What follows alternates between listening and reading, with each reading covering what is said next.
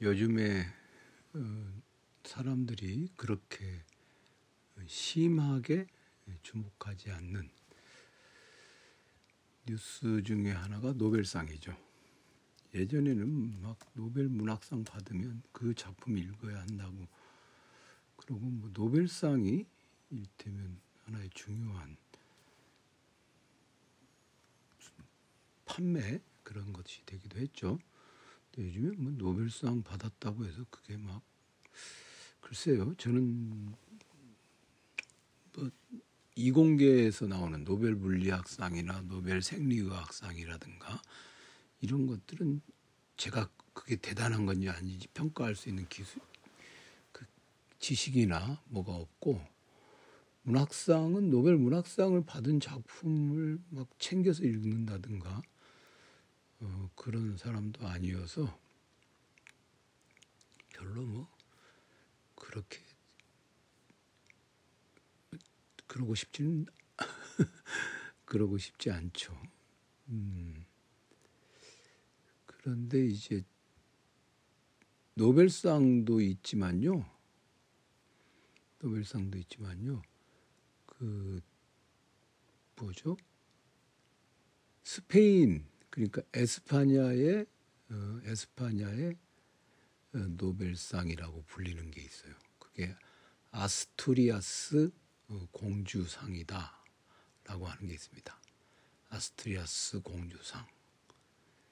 그런 유럽에서 가장 권위 있는 상이라고 하는데 글쎄 유럽은 뭐 스웨덴은 유럽 아닌가요? 노벨상은 그렇죠. 근데 제가 그거를 잘 몰랐는데 예, 관심을 갖게 된 이유가 일본의 소설가 무라카미 하루키 이 무라카미 하루키가 올해 그 노벨상을 받았다고 합니다. 아니죠. 아스투리아스 공주상을 받았다고 합니다. 어, 요게 원래는 지금 현재 그 에스파냐의 국왕이 이 에스파냐는 국, 입헌군 주제니까 국왕이 그 국군 통수권자이기도 해요. 그럼 그 그런데 그 펠리페 6세, 펠리페 6세가 1981년에 이 상을 제정했습니다. 그러니까 제법 한 40년 됐죠. 40년 됐어요. 그래가지고 그 사람이 이 만든 게 이를테면 아스투리아스 왕자 상이죠. 그때 왕자일 때 제정해서 그리고 아스트리아스 왕자 재단에서 그것을 선정을 합니다. 과학, 인문학, 공무 뭐 이런 데서 선정을 합니다. 그래가지고 예술, 문학, 뭐 스포츠. 근데 아마 이제 문학 부분에서 무라카미 하루키가 상을 받은 것 같아요.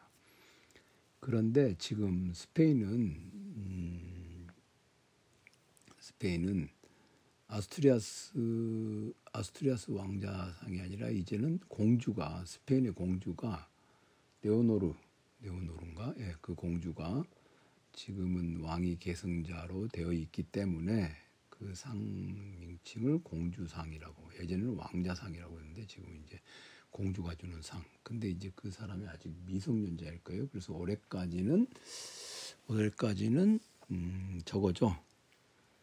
왕이 펠리페 6세가 대신 수여를 합니다. 그래서 그걸 수여하는 그 엘페소인가요? 거기서 봤더니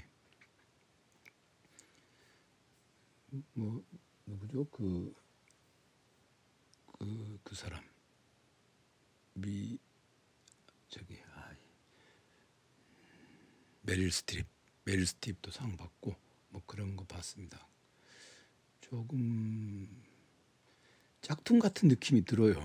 노벨상에 비하면 노벨상 받는 건 좀 학문적인 느낌도 있고 그런데 얘네들 모여가지고 그렇게 하는 게 좀 짝퉁 같은 느낌이 듭니다. 그리고 아, 뭐, 아, 뭐, 그 다음 얘기는 제가 그냥 개인적인 소회.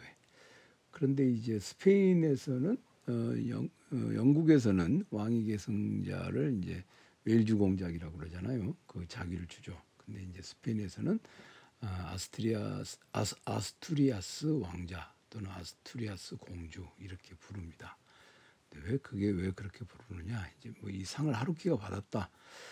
저의 개인적인 소회로는 음, 하루키가 이 상을 받은 그 장면을 보니까 이 사람이 이제 덩치 덩치도 왜소하고 이제 하루키도 이제 그냥 셀러브 수준으로 올라갔지 소설가이다 뭐 이런 애초부터 그런 느낌은 좀 없었죠. 음, 셀럽의 수준으로 올라갔을 뿐이죠. 네. 그렇다는 뭐 그냥 조금 속된 말로 찌질해 보였어요. 거기에 뭐 끼어가지고 왠지 노벨상은 연조도 좀 있고 그냥 전 세계적으로 이런 사람 저런 사람 막 주어서 그런지 좀 그런 느낌이 안 되는데 백인들이 백인들이 펼친 잔치에 음, 백인들이 펼친 잔치에 그냥 하나 그 아시아 대표 뭐 그런 부분으로 그 하루키를 끼워준 게 아닌가 하는 그런 느낌을 주는 그런 느낌을 주는 거였어요. 그러니까 아직도 그 유럽의 그 어리석은 인간들은 어,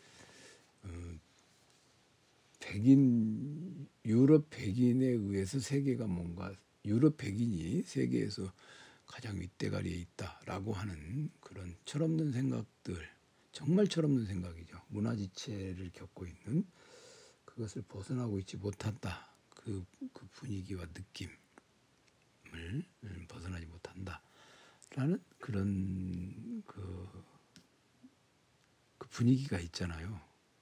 그들은 굉장히 그 politically correct하게 뭐 하고 있는 것 같은데 딱 보면 아 얘네들 약간 그 쎄한 거 있잖아요. 쎄한 그런 느낌이 있습니다. 근데 뭐 그건 뭐 그냥 열등감 때문에 그렇다라고 생각할 수도 있고 뭐 쎄하든 말든 지들은 즐기겠다는데 우리는 우리끼리 즐기면 되고 지들은 지들대로 즐기라고 하지 뭐 그렇게 하면 그만입니다.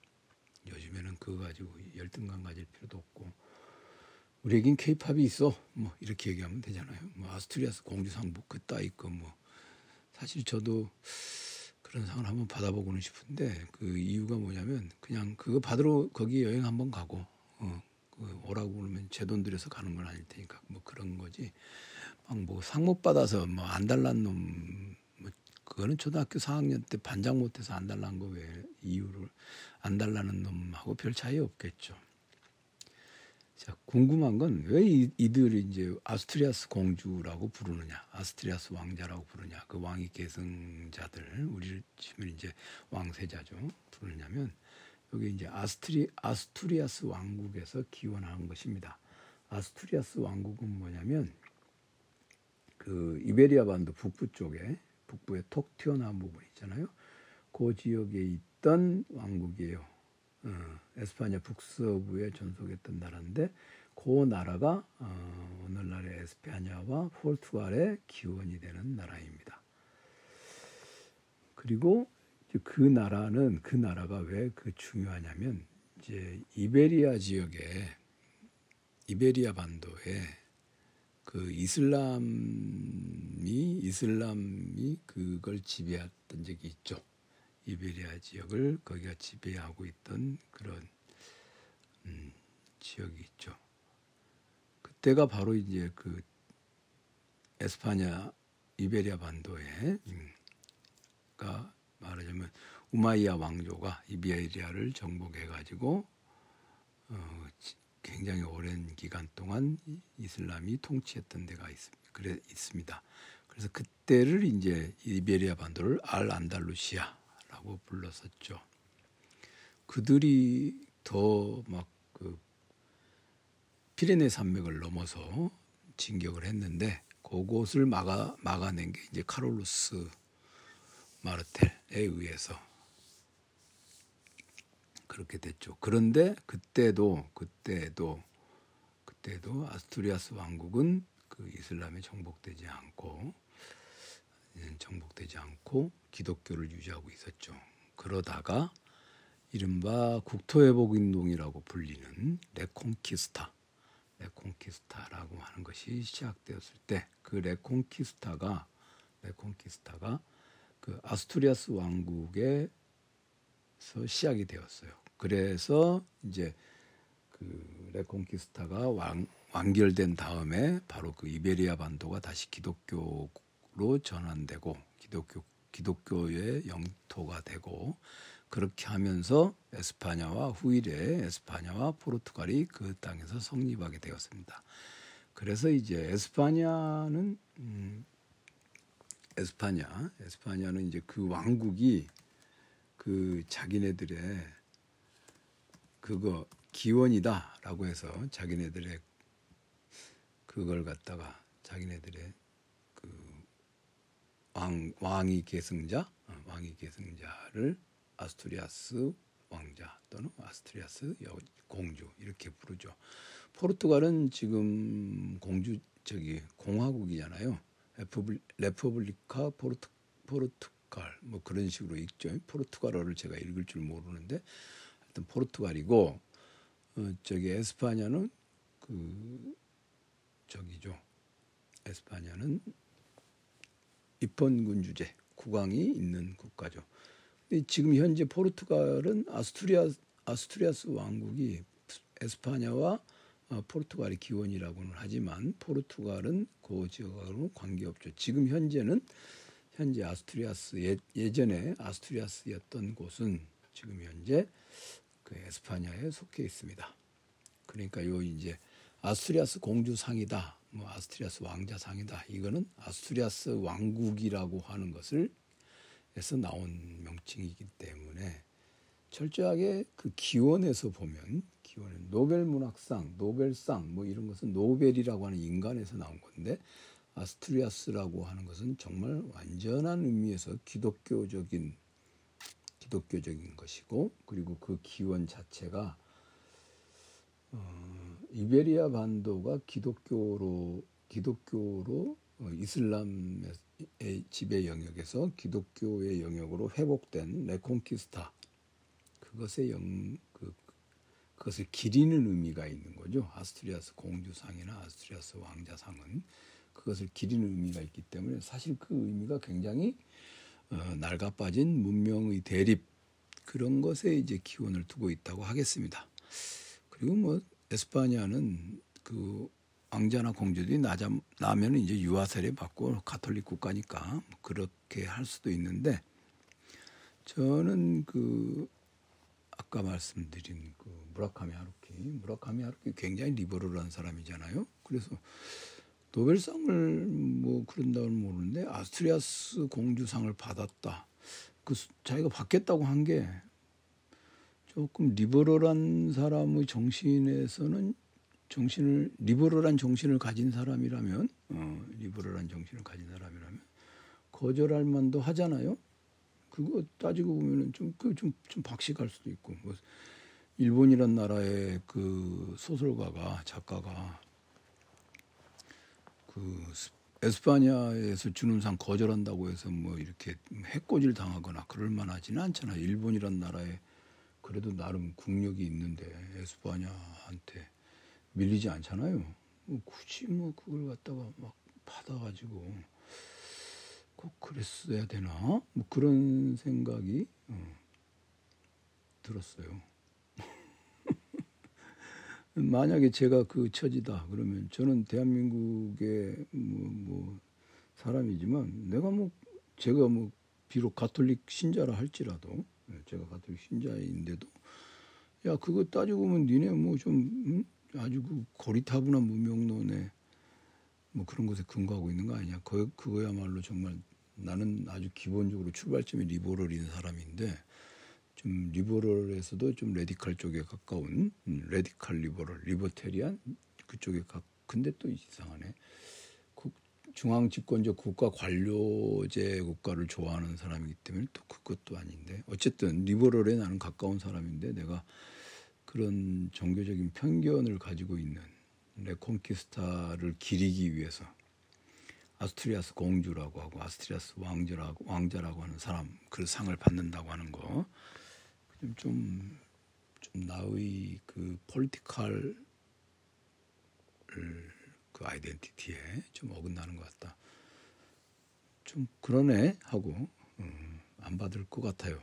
물론 이제 이 틈에 한번 에스파냐 구경 한번 해보고 뭐 비즈니스석 정도는 지인이가 태워주지 않겠어요? 뭐 모르겠습니다. 돈 아껴서 돈은 받아서 에코노미 타고 비즈니스석 비용 받아서 그래야 되나 모르겠습니다. 어쨌든 그렇잖아요. 그럴 것 같아요. 근데 그걸 받은 걸 보고 야 하루키 예, 그냥 뭐 그냥 B급 작가구나. 뭐 입에 입에 발린 소리는 벅벅 잘하는데 막상 그런 상 준다고 하니까 그냥 네네 하고 가서 네, 뭐 그냥 뭐 아리가또 하면서 가서 받은 거 아닌가. 그리고 그 좀 이제 우리는 우리는 그게 그게 좀 그런데 우리는 뭔가를 좀 상을 주고 받을 때 주는 사람이나 받는 사람이나 두 손으로 주고 받잖아요. 근데 상 주는 상 주고 받는 장면 이렇게 보니까 이렇게 걔들은 이제 한 손으로 딱 주면 한 손으로 받고 그러잖아요. 그게 뭐한 손으로 주고 받는 거나 두 손으로 주고 받는 거나 그냥 주고 받으면 됐지. 음, 주고 받는다는 행위에만 집중하면 됐지. 뭘 두 손으로 주나 한 손으로 주나 발로 안 줬으니까 됐지 않아? 뭐 이렇게 생각할 수도 있겠는데 발로 줘도 뭐 돈 많이 준다니까 받겠습니다라고 하는 건 정말 추잡스러운 태도죠. 근데 근데 한 손으로 주고 받는 걸 보니까 아기가 말이죠 어린애가 그한 손으로 이렇게 상 주는데 그러더라고요. 메리 스트립이야 뭐 그냥 그 사람 뭐, 뭐 엄청나게 뭐 자기가 뭐 개념 있는 것처럼 굴지만 저는 별로 그렇게 생각하지 않고 그냥 마약 안 했으니까 됐다라고 생각하는 정도고요. 그런 것을 보니까 기분이 좀 묘하더라고요. 그러니까 우리 우리 우리가 몸에 배어 있는 어떤 두 손으로 주고받기 이런 거 있잖아요. 그런 것에 좀 그 우리의 감수성을 좀 건드리는 그런 게 있더라고요. 근데 재밌는 거는 이 이제 아스투리아스 공주인 그 아스투리아스 자기를 가진 그 공주 레오노르가 지금 육군사관학교 이를테면 음, 아카데미에 입교를 해가지고 군사훈련을 받는다고 합니다. 거기서 1년 받고 해군사관학교에서 1년. 정식 이름은 아닌 것 같은데 제가 해군사관학교가 아니고 뭐가 있어요. 하여튼 그렇게 해서 공군사관학교까지 해서 3년 동안 군사훈련을 받는다고 합니다. 근데 왜 해야 되냐? 이제 그 미성년자인 그 공주가 스페인이란 나라, 그러니까 에스파냐란 나라는 음, 국왕이 국군 통수권자예요. 그러니까 국군 통수권자이니까 군사훈련을 받아야 됩니다. 네덜란드의 그 공주도 그걸 받았다고 전에도 나오고 벨기에 공주도 받았던데 유럽이 그 의외로 유럽이 의외로 입헌 군주정인 나라들이 많죠. 그러니까 옛날처럼 깽판 치면서 그 왕노릇 하고 그럴 수가 없어요. 대표적인 예로 엘리자베스 2세 여왕이 사망한 다음 그 덴마크의 마르그리타 어, 여왕이 둘째 아들의 자녀들 그러니까 손자 손녀에게 왕자와 공주의 지위를 박탈했죠. 이제 아무래도 그런 지위가 있으면 나라에서 돈 들여가야 되잖아요. 그러니까 그 자기네들 그거를 유지하기 위해서라도 음, 밑보일 짓을 애초에 예방을 하는 거죠. 그렇게 그걸 이제 내버려 두고 있는 사람들이 저는 조금 한심하긴 해요. 근데 이제 함부로 내버려 두기 어려운 여러 가지 그 조건들이 있겠죠. 그 나라마다 사정이 다른데 한꺼번에 확 그 왕을 없애거나 그러기는 좀 어렵지 않겠나.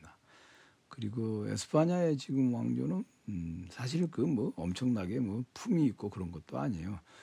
1970년대 말에 어, 한국에서 마찬가지로 프랑코 프랑코의 파시스트 독재가 있었고 파시 프랑코가 죽 죽기 전에 이제 자기 그 후계자로 자기 후계자로 장군을 내세운 게 아니라 지금 현재 펠리페 6세의 아버지인 후안 카를로스를 후계자로 키워서 왕정을 복고시켰죠.